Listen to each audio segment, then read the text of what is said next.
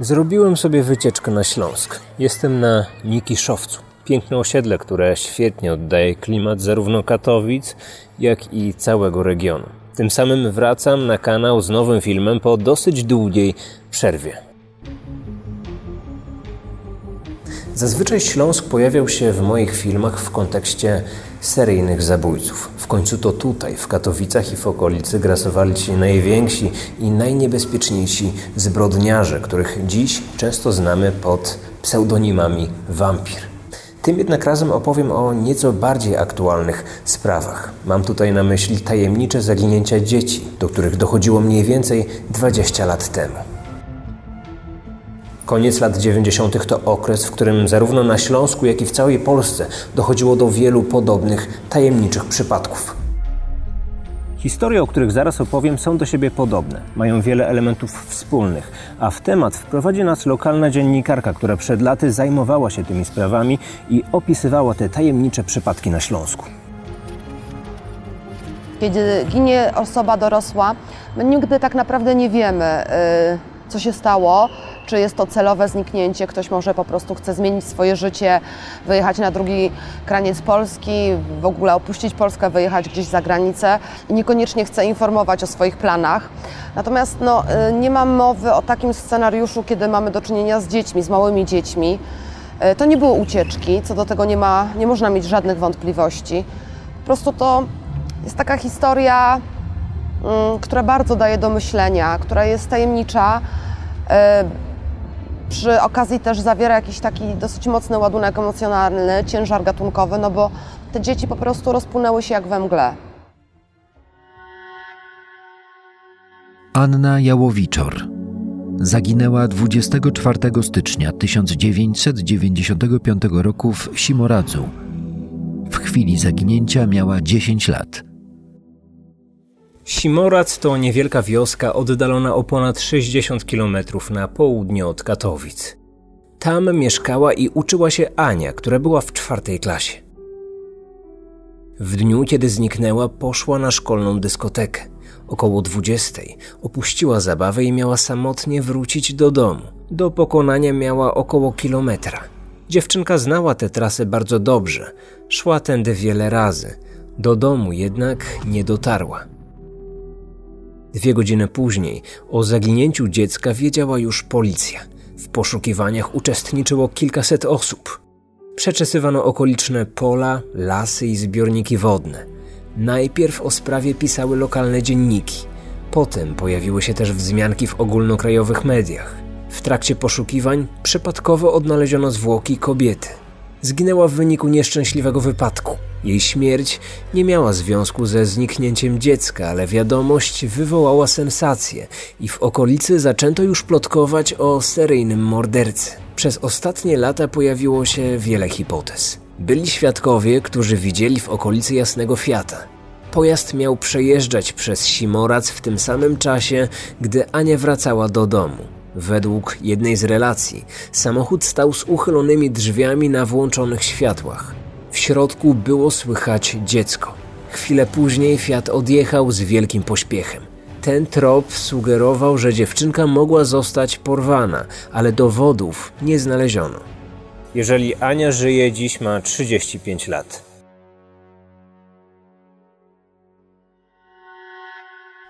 Kuba Jaworski zaginął 8 stycznia 1999 roku w Katowicach. W chwili zaginięcia miał 4 lata. Z Simoradza przenosimy się do Katowic. W tym mieście cztery lata później dochodzi do kolejnego tajemniczego zniknięcia. Czteroletni Kuba pochodził z wielodzietnej rodziny. Wyszedł na podwórko po godzinie 15. Do domu już nie wrócił. Czy możemy mówić tu o porwaniu? Było wiele sygnałów, które mogły na to wskazywać, ale policja nie znalazła na to żadnych dowodów. W każdym razie funkcjonariusze cały czas zapewniają, że nad tą sprawą pracują. Czy dorosły już dziś Kuba mieszka gdzieś za granicą, nie wiedząc o swoim pochodzeniu i biologicznej rodzinie?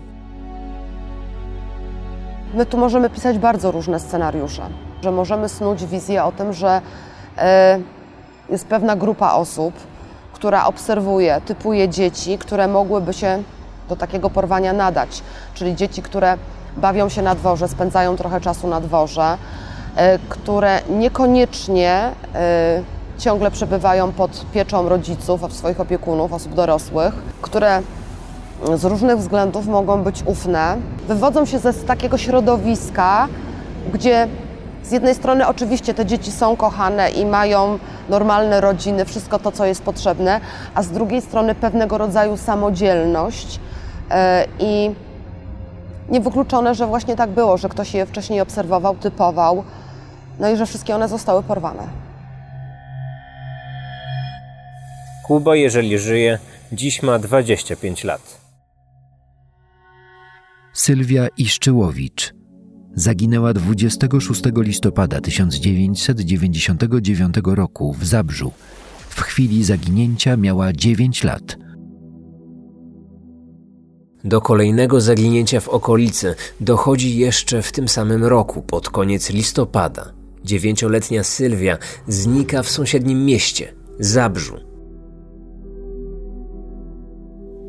Dziewczynka chodziła na lekcję religijnej oazy. Ten feralny wieczór również tam poszła po godzinie 16. Miała wrócić po dwóch godzinach. Od domu dzieliło ją zaledwie kilka minut drogi. W pobliżu widziała ją bibliotekarka. Sylwia z tego miejsca miała do pokonania 100, może 200 metrów. Przepadła jak kamień w wodę. Czy ktoś niepostrzeżenie wciągnął ją do samochodu i odjechał, nie pozostawiając za sobą żadnych śladów?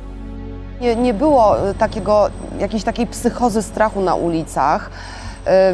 Nie było legendy o czarnej wołdze, coś takiego się nie ukuło.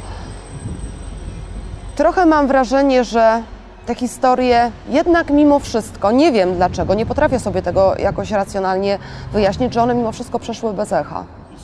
W dobie newsów i tym, czym żyją media, to rzeczywiście trochę tak jest. Dzisiaj mamy y, zniknięcie dziecka, jutro mamy y, powódź, pojutrze mamy pożar, gdzieś to wszystko się zatraca, rozmywa. Y, a te sprawy wciąż pozostają niewyjaśnione i to jest no, szalenie przykre w tym, że że później zapominamy o tych historiach, a o nich, o nich powinno być głośno właściwie co jakiś czas. Jeżeli Sylwia żyje, dziś ma 30 lat. Basia Majchrzak zaginęła 22 lutego 2000 roku w Jastrzębiu Zdroju.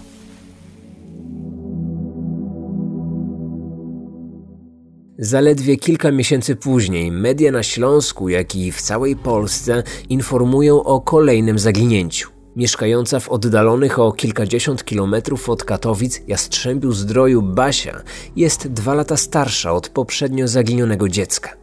Znika w drodze do szkoły. Mam wrażenie, że ze wszystkich spraw, o których tutaj dzisiaj opowiadam, to zdjęcie Basi pojawiało się w mediach w ostatnich latach najczęściej. Jestem pewny, że wielu Polaków kojarzy tę uśmiechniętą buzię, czy to z przekazów medialnych, czy to z komunikatów policyjnych. Jednak w tej sprawie mamy przynajmniej jakiś punkt zaczepienia. Na policję zgłosił się ważny świadek, kierowca miejskiego autobusu. To była taka dosyć enigmatyczna informacja, ale z drugiej strony bardzo konkretna, bo to była jedyna osoba, która stwierdziła, że widziała Basię w towarzystwie mężczyzny. Z tego co pamiętam, to kierowca był w stanie nawet podać jakiś przybliżony rysopis tego człowieka. No ale cóż, na tym się sprawa znowu urywa, nie ma żadnych kolejnych świadków. Nie zgłosił się nikt, ani jedna osoba, która by powieliła tę informację, która by powiedziała, że rzeczywiście tam gdzieś Basia z takim właśnie mężczyzną była widziana, więc to jest też jakiś taki kolejny wątek, z którego niewiele w tym śledztwie wynikało. Policja nie podawała w przypadku zaginionej Basi dosyć istotnej informacji, że dziewczynka sepleni, ma problemy z wymową. Kierowca, który widział dziewczynkę w towarzystwie tego mężczyzny, on rzeczywiście podał ten dosyć istotny szczegół. Więc no, mm, prawdopodobieństwo, że była to y, poszukiwana Basia jest w tym przypadku dosyć duże. Dziś no to sprawa byłaby dosyć, y, może nie prosta, ale na pewno duża, dużo prostsza niż w ówczesnych realiach. Y, no, zdecydowana większość autobusów komunikacji miejskiej ma monitoring. Mm, to jest pierwsza sprawa. Współpasażerowie, którzy również mają komórki, sam kierowca, który pewnie taką komórkę by posiadał, mógł zrobić jakieś zdjęcie. W związku z tym mm, żyjemy w czasach, gdzie teoretycznie dużo łatwiej można by te sprawy rozwikłać. E, wtedy było trudniej, e, co nie zmienia faktu, że do tych wszystkich spraw przecież można by było wrócić. Od tego jest archiwum Mix. Być może y, y, doświadczeni funkcjonariusze, policjanci mogliby jeszcze raz przestudiować akta tych spraw i spróbować znaleźć coś, czego wówczas policjanci się nie, nie doszukali, nie, nie, nie, nie znaleźli. I być może udałoby się ustalić jakieś nowe okolicznościach, okoliczności w tych sprawach. Jeżeli Basia żyje, dziś ma 31 lat. Iwona Wąsik zaginęła 3 października 2002 roku w Tarnowskich Górach. W chwili zaginięcia miała 13 lat. Dwa lata później znika 13-letnia Iwona. Mieszkała w Tarnowskich Górach, kilkadziesiąt kilometrów na północ od Katowic. Iwona wracała ze szkoły do domu. Przed zniknięciem ktoś widział ją w sklepie w towarzystwie nieznanego mężczyzny. Świadkowie opowiadali, że mógł mieć około 170 cm wzrostu, miał czarne włosy, był ubrany w kurtkę i glany. Mężczyzna o podobnym wyglądzie miał również zrywać później w okolicy plakaty informujące o zaginięciu Iwony. Dlaczego ktoś miałby to robić? Czy była to osoba, która miała związek ze zniknięciem dziewczyny? Tego nie ustalono.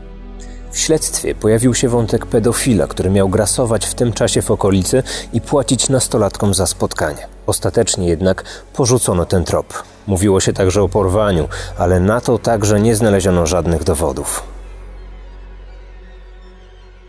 Iwona, jeżeli żyje, dziś ma 31 lat. Właściwie krótki przedział czasowy między jednym zdarzeniem a drugim, bo to jest w niektórych przypadkach kilka miesięcy, kilka lat, ale to nie są duże mm, odległości czasowe. Oraz fakt, że wszystkie dzieci mm, zginęły w taki bardzo podobny sposób. Mamy do czynienia z okresem zimowym, jesiennym, e, kiedy są krótkie dni, długie wieczory, e, kiedy jest zimno, masa ludzi siedzi w domach, nie wychodzi na zewnątrz, nie spaceruje, e, kiedy wszystkie te dzieci były bardzo blisko swoich domów. I w każdej z tych spraw nie mamy ani świadków, nie mamy nic, nie mamy właściwie żadnego punktu zaczepienia. Po prostu dzieci rozpłynęły się kompletnie. Mateusz Domaracki zaginął 6 lutego 2006 roku w Rybniku. W chwili zaginięcia miał 8 lat. Jest jeszcze jedna ciekawa sprawa z tego regionu. To podobna historia z tą różnicą, że częściowo została wyjaśniona, przynajmniej oficjalnie. Ośmioletni Mateusz Domaracki zaginął w 2006 roku w Rybniku. W ten feralny dzień chłopiec wyszedł na sanki. W miejscu, w którym miał się bawić, znaleziono tylko jego szalik. Kilkanaście dni później policja miała już w areszcie dwóch podejrzanych mężczyzn. Byli to kuzyni z Rybnika – to oni mieli zgwałcić i zamordować chłopca. Dostali po 25 lat, wciąż odsiadują swoje wyroki. Dlaczego więc wizerunek chłopca cały czas widnieje w bazie osób zaginionych? Otóż ciała Mateusza do dziś nie odnaleziono. To była zima. Mm, na ulicach leżał śnieg, temperatura była poniżej zera. Na miejscu nie było żadnych śladów krwi, żadnych śladów szamotaniny na śniegu, czegoś takiego, co mogłoby sugerować, że coś tam się jak, jakiś czas temu wydarzyło. Na miejscu był pies tropiący, który nie podjął śladu. No i tak myślę sobie, że każdy rodzic y, w przypadku, kiedy jego dziecko zaginęło, a którego to ciało nie, ciała nie udało się odnaleźć, wierzy, że ono żyje. Taka wiara jest, musi być potrzebna właściwie jak tlen do życia. Podczas wizyty na Śląsku odwiedziłem Komendę Wojewódzką Policji w Katowicach, aby porozmawiać ze specjalistą od tworzenia portretów pamięciowych i progresji wiekowej. Przygotowanie wizerunku dziecka oddającego jego prawdopodobny wygląd po latach to standardowa policyjna procedura. Każde z dzieci, o których przed chwilą wspominałem, ma swoją progresję. Tomasz Przybyła, który odtworzył wizerunek m.in. Mateusza i Anny, opowiedział mi, że przygotowanie takiego portretu to kilkadziesiąt godzin pracy. Najważniejszy jest materiał porównawczy, czyli zdjęcia zaginionego w jak najlepszej jakości. Istotny jest także wygląd rodziny zaginionego, aby na tej podstawie przewidzieć, jak twarz dziecka zmieni się po latach. Te liczne, drobne szczegóły w połączeniu pozwolą stworzyć najbardziej zbliżony do realiów portret dorosłej już osoby. To często jedyna nadzieja na jakikolwiek przełom w sprawie. Widząc takie portrety, często zastanawiam się, na ile są one skuteczne. Czy ten przypuszczalny wizerunek może mocno odbiegać od faktycznego wyglądu? Na te pytania odpowiedź poznamy wyłącznie wtedy, gdy któraś z tych spraw doczeka się szczęśliwego zakończenia. Specjalista z Katowic nigdy jeszcze nie miał możliwości porównania wykonanej przez siebie progresji z wyglądem zaginionej osoby po latach. Miejmy nadzieję, że kiedyś się to zmieni.